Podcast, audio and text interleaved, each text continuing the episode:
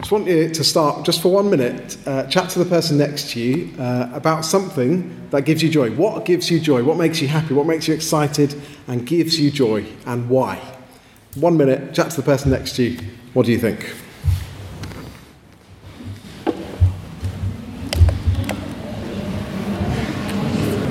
Okay, I'm sure you could talk for much longer. I'm sure you could talk for much longer than that because uh, there's bound to be lots of things, aren't there, that give us joy, that make us happy, that make us excited and thankful, uh, and give us real joy. And we're going to think about why today we should have joy in the Lord. That's how the psalm starts, isn't it? Look at verse 1. Come, let us sing for joy to the Lord. That's a really exciting start, isn't it?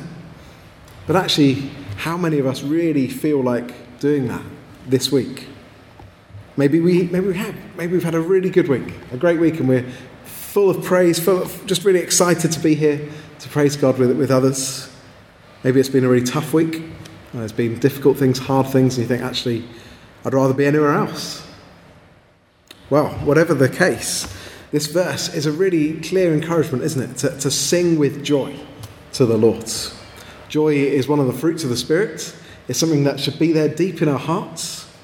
And if we have joy deep within us, it does change, it does affect how we act, how we behave. If I'm honest, though, I end up complaining, maybe being anxious, being grumpy. Far often, it's more easy to do those things than it is, I think, to be joyful often for myself. Maybe that's the case for you. What's that say about what's going on inside me? What are we often missing? I think it's because we lose touch with who we are worshipping. We kind of forget what God's like, don't we? We become too used to what we hear. And if that's the case, then this psalm is a really good wake up call for us because it just helps us see again who God is, what He's done for us. It helps us respond to our awesome God with joy. So that's what we're going to look through today. We're going to look through the psalm uh, and see all that it has to say to us. And the first, the first thing I want us to see is this that we should come to the Lord with joyful singing and humble worship. Come to the Lord with joyful singing and humble worship. We see that in verses 1 and 2. It's this passionate encouragement to God's people. Come and worship. Just, just look again. Look at, look at verses 1 and 2. Come, let us sing for joy to the Lord. Let us shout aloud to the rock of our salvation. He wants to hear loud singing, not people just kind of mumbling along to the chorus, you know, projecting their voices, shouting with joy. Do you see who's being addressed? The Lord, the rock of our salvation. That's a great picture, isn't it? It's like a firm foundation, someone secure, strong, dependable, trustworthy. That's who we're worshipping. And then it says in verse 2 let us come before him with thanksgiving and extol him with music and song.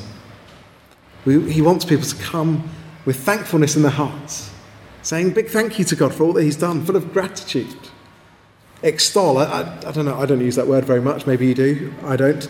It kind of means to praise enthusiastically, to, to really be excited, uh, but to praise uh, with that kind of mindset. So that's what he wants. He's looking for people on their feet, praising God with excitement, with happiness, with joy. Is that how you feel coming to church, coming to sing? It's often perhaps a struggle, isn't it? It's easy sometimes to think about other things, what's going, what, you know, what we're doing this evening, what's going on in the sports, what's, what's for dinner. We don't think about the words. We don't really praise God with our hearts. I think if, if someone, if you meet someone who's really joyful about something, I don't know, they've just got engaged or they've just had a new baby or something like this, something big, and there's joy, that they can't hide it. There's a smile on their face, there's joy in their heart kind of bubbling over. Is it obvious on our faces as we sing that we're joyful? It's not, it's not something we can manufacture, is it? It's not, I'm not saying we must all force a smile onto our face as we sing, because sometimes there, there are genuine reasons why we might feel pain and we might be grieving and facing trials. We can't just put on a smile and think, oh, that's going to make me more joyful. Actually, this psalm says, no, we need to look deeper. There are deeper, better reasons that we can be joyful, even in the really tough moments. Whether good or bad, we can find joy in these uh, because of who God is. And that's what these next verses, verses 3 to 7, they just take us through what God is like, what He has done for us. Let's have a look. Verse 3 For the Lord is the great God, the great King above all gods. Have you forgotten who God is? He is the great God, the great King above all gods. He is bigger and more powerful and mightier and majestic and holy. There's no idol, there's, no, there's nothing that can compare to him. He reigns high above, he's in control of everything. He's our Father. He never tires out, he never grows weary, he never changes. He is entirely trustworthy, he never lets us down. We think about those things. Of course, we see he's worthy of our joyful worship. Verse 4 In his hand are the depths of the earth, and the mountain peaks belong to him. The whole earth is in his hands. From the depths of the Grand Canyon, maybe the bottom of the deepest sea trenches, you know, where only the, the most thick submarines can go and take pictures. Right down there to the, the tallest, highest mountain peaks. He's got everything in his hands, just holding it. He created it. Everything belongs to him. It's amazing, isn't it? Verse 5 The sea is his, for he made it. His hands formed the dry land. Whenever I see the sea, it, it just blows my mind. Just how vast, how beautiful it is. The scale of it is immense. The earth's oceans are so big. You feel so small when you see them. And then you think, no, God's got them. He created them, He, he owns them. From the you know, beautiful clear waters of the tropics to like icy cold waters of the Arctic seas, everything, it's all His. They belong to Him. And His hands formed the dry lands. His hands made everything, every inch of the land that we live on, maybe from the, the vast desert plains to even the, you know, the most detailed uh, beauty of a dense jungle. Look at that waterfall. God has done it all. He is the mighty Creator King. It's just wonderful, isn't it, to remind ourselves of these things.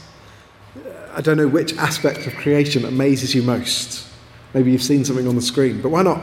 Again, just turn to the person next to you, just very quickly, and say, What's one thing that God has made that just makes you say, Wow? What amazes you about God's creation? One minute, go.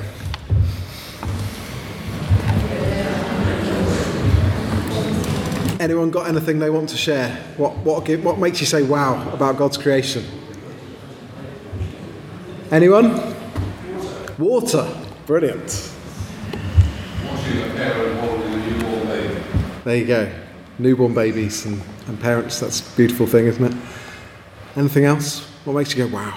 Top of the mountain. Top of the mountain. Beautiful. Yeah, just stunning, crystal clear skies, the beauty. The, it's wonderful. There's so many things, aren't there? that should amaze us that God has made. And then we remember in verse 3 He is the great King above all gods. Nothing compares to Him. He beats idols. No man made God can compare.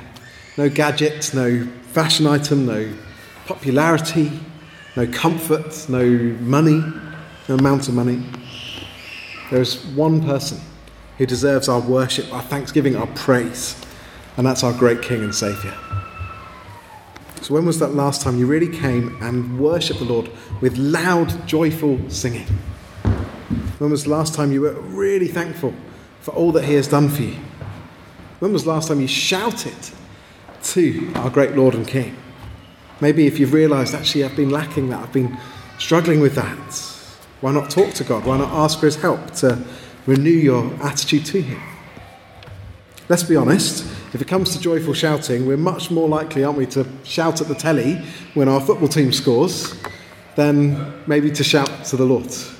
I remember at the Olympics uh, in 2012, we went uh, to the stadium and there was a Team GB uh, discus guy, discuser, I don't know what the technical term is, and uh, basically he was trying to get through to the finals. And his last throw, he just span around and threw an absolute blinder. And it was clearly, you know, he got through, and this just eruption of shouting and, and sort of joyful cheering. I was in the stadium, it, just, it was like a sort of wave of energy going poof. And I'd never felt anything like it. Perhaps because I've not been to a football pitch. Maybe it's the same kind of thing when a, someone scores a goal. But I was like, that, that's what it's like, isn't it? Loud, joyful cheering. Do we do that? Is that what it's like for us? Do we ever feel that, that sort of sense of real joy because of who God is, but what He's done for us? Well, this afternoon, I want to, I want to be biblical, and do what it says in this psalm. I want us to shout to our God. I want us to give it a go. Okay, we're going to shout hallelujah, which means God be praised.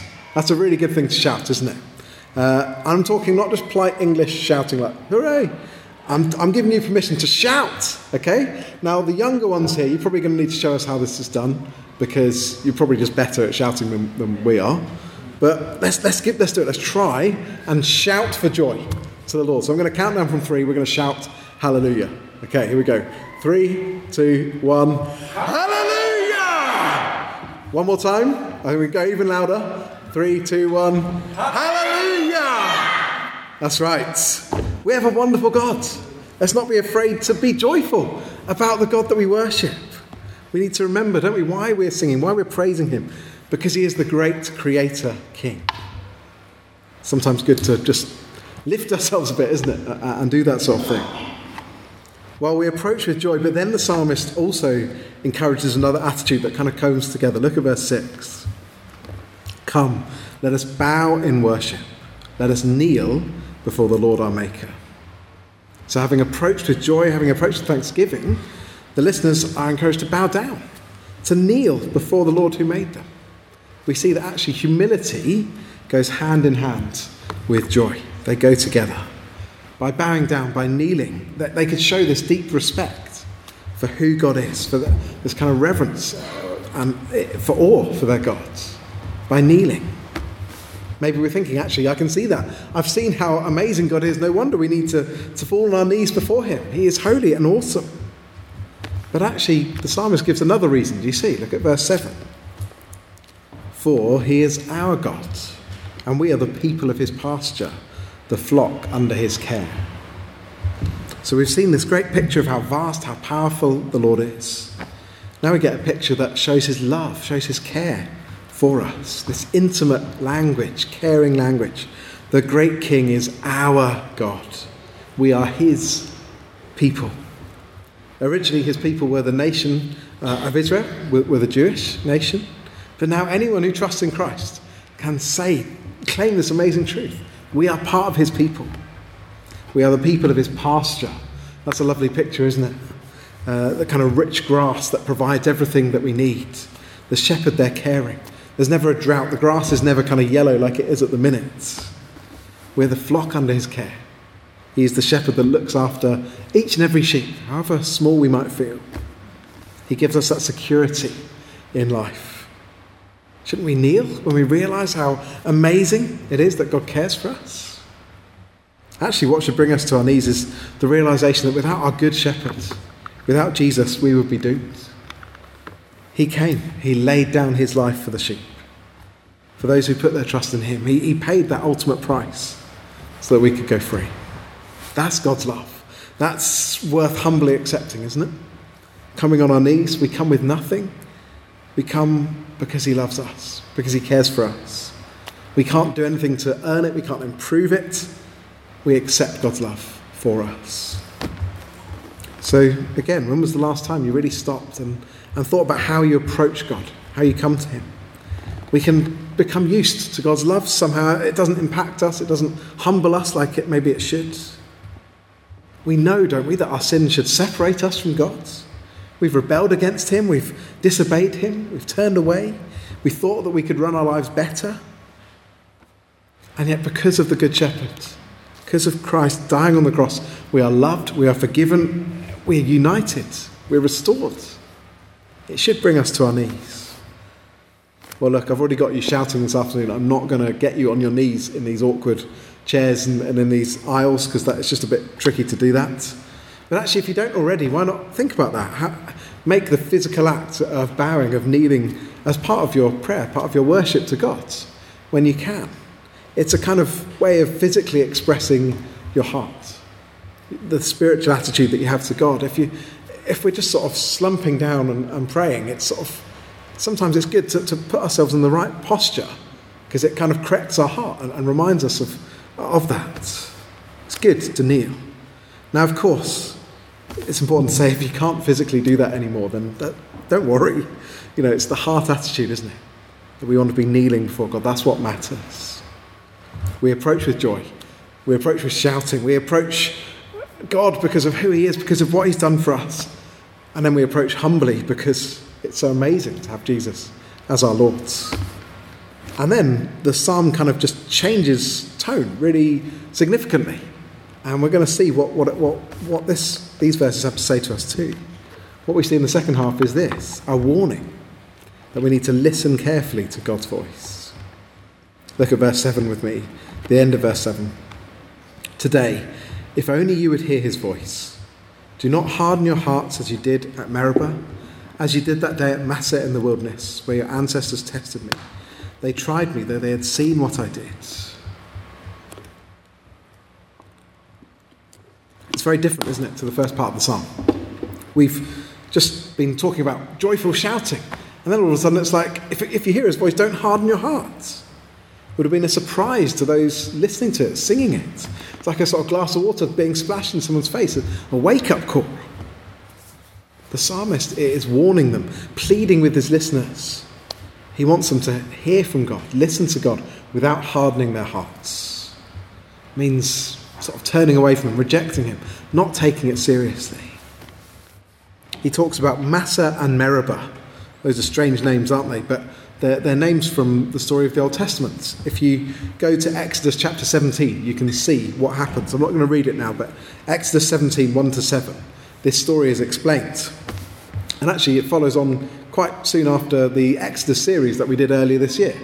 Remember, we finished in Exodus chapter 15 with this kind of psalm of celebration. They'd just been rescued from Egypt. They'd gone, God's people had gone through the Red Sea. God had saved his people, and they were celebrating. Two chapters later, they are grumpy and grumbling and fed up, and they've got no water. And they sort of say to Moses, Look, have we just been rescued so that we just to die in the desert? Is that what's happening? They, they, they don't trust God. They don't rely on him. Now, God provides water from a stone for them, provides for them all the same. But these names are given to that place. Verse 7 of Exodus 17 says this He called the place Massah and Meribah because the Israelites quarreled and because they tested the Lord, saying, Is the Lord among us or not? So, uh, Massah means testing, Meribah means quarreling. What a name for a place. It's not good, is it? You, you, it's really quite a significant thing. You, you've just done that before God. We're going to call these places so you don't forget. They quarreled. They argued against God. They questioned, is the Lord among us or not? There's a little modern day interpretation there, someone you know, shouting uh, and, and arguing back. Back in Psalm 95, that is the attitude this psalmist is describing. Like, this is what it means to harden your hearts. Basically, doubting that God is with you. Even after everything that they've seen God do, they doubt. They don't trust Him. And there's serious consequences. Look at verse 10 of Psalm 95. For 40 years I was angry with that generation. I said, They are a people whose hearts go astray, and they have not known my ways. So I declared on oath in my anger, They shall never enter my rest. God was angry with the whole generation of his people, with the ways their hearts just constantly went astray. They were hard, they were stubborn, they did not trust God, they did not think God was with them God was for them. And you can read about it in Numbers chapter 14. God judges them and says that none of this generation is going to enter the promised lands. That's why they were in the desert for 40 years, going round and round. As it says in verse 11, they would never enter his rest. It's a difficult story. But God is holy. God has a right to, to judge those who rebel against him. If those that reject God do not enter his rest. Now, for the nation of Israel at the time, that was talking about the promised land. Uh, the land was that place of rest and, and, and looking after. But for us, it's, it's the rest that we're promised when we go to spend forever with Jesus. The new creation, life forever with God, the perfect rest. That's what's promised for us. We're trusting Him. So that means this warning is still important. You see that? Because those who reject God, will not enter his rest. Why does the psalmist switch tones so strongly in this song? It started so good, didn't it? Singing loud, rejoicing, and now we're kind of like, oh, this is, this is quite hard to hear. We need to listen carefully. We need to not harden our hearts. clearly we need both, don't we? We need both the, the joy and we need to hear this warning. You know, the Israelites in the desert, they weren't just sort of special cases, they weren't extra sinful. It's so easy, isn't it, for us to think, how could they have done that? If I was there, there's no way I would have been doubting God like that. Surely. I mean, I've literally just walked through a sea on each side of me. God has rescued me from this. I'm not going to be doubting Him, am I? We can just, you know, judge the Israelites in that way. But actually, I don't know, if we got a video stream of our lives up on the screen and started going back through the months, I think we'd see again and again, wouldn't we, just how quickly and how often we turn our backs on God. How often we think we know better. Friends, we need to hear this warning too. If we hear his voice today and he speaks to us through his word, he convicts us, he reveals the truth to us by his spirit. What do we do when we, when we hear his voice? Do we harden our hearts or do we turn back to him? I think there's, there's, there's lots of times we might be tempted to, to harden our hearts against God. I reckon it happens when we, kind of when we don't get what we think we deserve from God. I think that, that's, what, that's kind of the root of this. So take the Israelites, for example. They, they thought they deserved certain things, right? What, what, they, what they, deserve, they thought they deserved maybe five star accommodation and just a lovely, safe, quick trip through the desert to the promised land. Surely, they're thinking, surely that's what God wants, isn't it? Just to, to get us there? And instead, God gives them these situations that show them they must rely on Him. They can't, they can't do it the, on their own. They've got to keep relying on Him completely. So they don't get what they think they deserve. So what do they do? They harden their hearts. They turn their back on God. They don't trust Him. What might it be for us? We, might, we, can, we too can go through really difficult situations, can't we? And maybe we start thinking, God, I don't deserve this. We have things, don't we, we think we deserve. Maybe it's something we feel like we're lacking before we can really be joyful, really be happy. And we think, God, if only you would provide me with a husband or a wife or a better job, or a nicer house, or better grades, or a car that works. Think, God, I deserve better. We can think that, can't we? Might be something in our hearts that we don't want to give up. We, we like our pride, we like our, our love of money, our material things. We, we like to fit in with the world. Our fear that we might miss out or that our friends might hate us. And we think, God, yeah, I'll, I'll obey you up to here, but actually, this bit, I'm not going to submit to you here. There's lots of things we think we deserve. And then we end up questioning when God maybe gives us something different. When He doesn't do exactly as we plan, as we've sort of set out for our own lives. We question it God, do you really know what you're doing? And then we've got a question we, uh, is that when our hearts harden because we don't get what we think we deserve? We need to remember the reality, though. Whatever we think we deserve, we know from God's word that what we really deserve is what it says in the psalm to never enter God's rest. We deserve judgment. We deserve to go to hell. Just like the Israelites, we deserve to never enter God's rest. And if we get that, if we really get that in our hearts, that gives us the perspective. That helps us remember that actually everything that our great Creator King has done for us, how Jesus came as the Good Shepherd, how he died on the cross to save us. He took the punishment on himself so that we could be free, we could be loved. When we get that perspective, that's huge, isn't it? Then we hear God's voice, we have this choice. Do we harden our hearts or do we respond with joy and thankfulness and praise because of everything that He's done for us? Are we going to humble ourselves, trusting that God's care is good? whatever happens. Well, look, friends, as I finish, let me echo the psalmist. Let me read that verse again. Today, if only you would hear his voice, do not harden your hearts. If you're not a believer here today, if you're watching online, this is, this is my chance to urge you to hear the warning of this passage. Do not harden your hearts. Whatever else you think you, you, deserve, actually, you, you must see that the only place you can find true joy and love and care is in Jesus. Whatever feels more important, whatever feels more right at the moment, will not last. It, it will not. It will fail you. Jesus is our only hope, and it's possible. If you're not feeling that joy that I was talking about earlier, It's possible to know that. It's possible to know that He cares for you. If you turn to me, you come to me, you, give your life to Him. I'm happy to talk to you more. If you've got questions, please come and find me afterwards. But for those of us who are believers, do you see how we should respond? It's what we're called to do in the psalm, isn't it?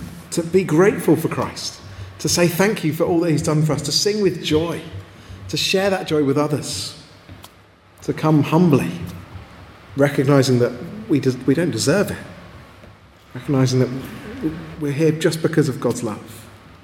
We need to look out for those attitudes in our hearts, don't we, where we think, well, actually, I deserve this from God because I've done this for Him, and kind of give and take. That's not how it works. God's love is grace. It's not about what we do for Him. That's really good news because otherwise we would, we'd be nowhere. We don't have to earn a place in, in His flock. We are the people of His pasture if we're trusting Him. So, friends, let's live those joyful lives of gratitude because He loves us completely. So we pray. Father, thank you for this wonderful psalm. Would you help us to feel great joy as we sing praises to you? Would you humble us? Would you remind us often of our need for your grace? Would you help us listen carefully to what you say to us in your word? Help us to respond rightly, humbly, joyfully. Help us not harden our hearts. Amen.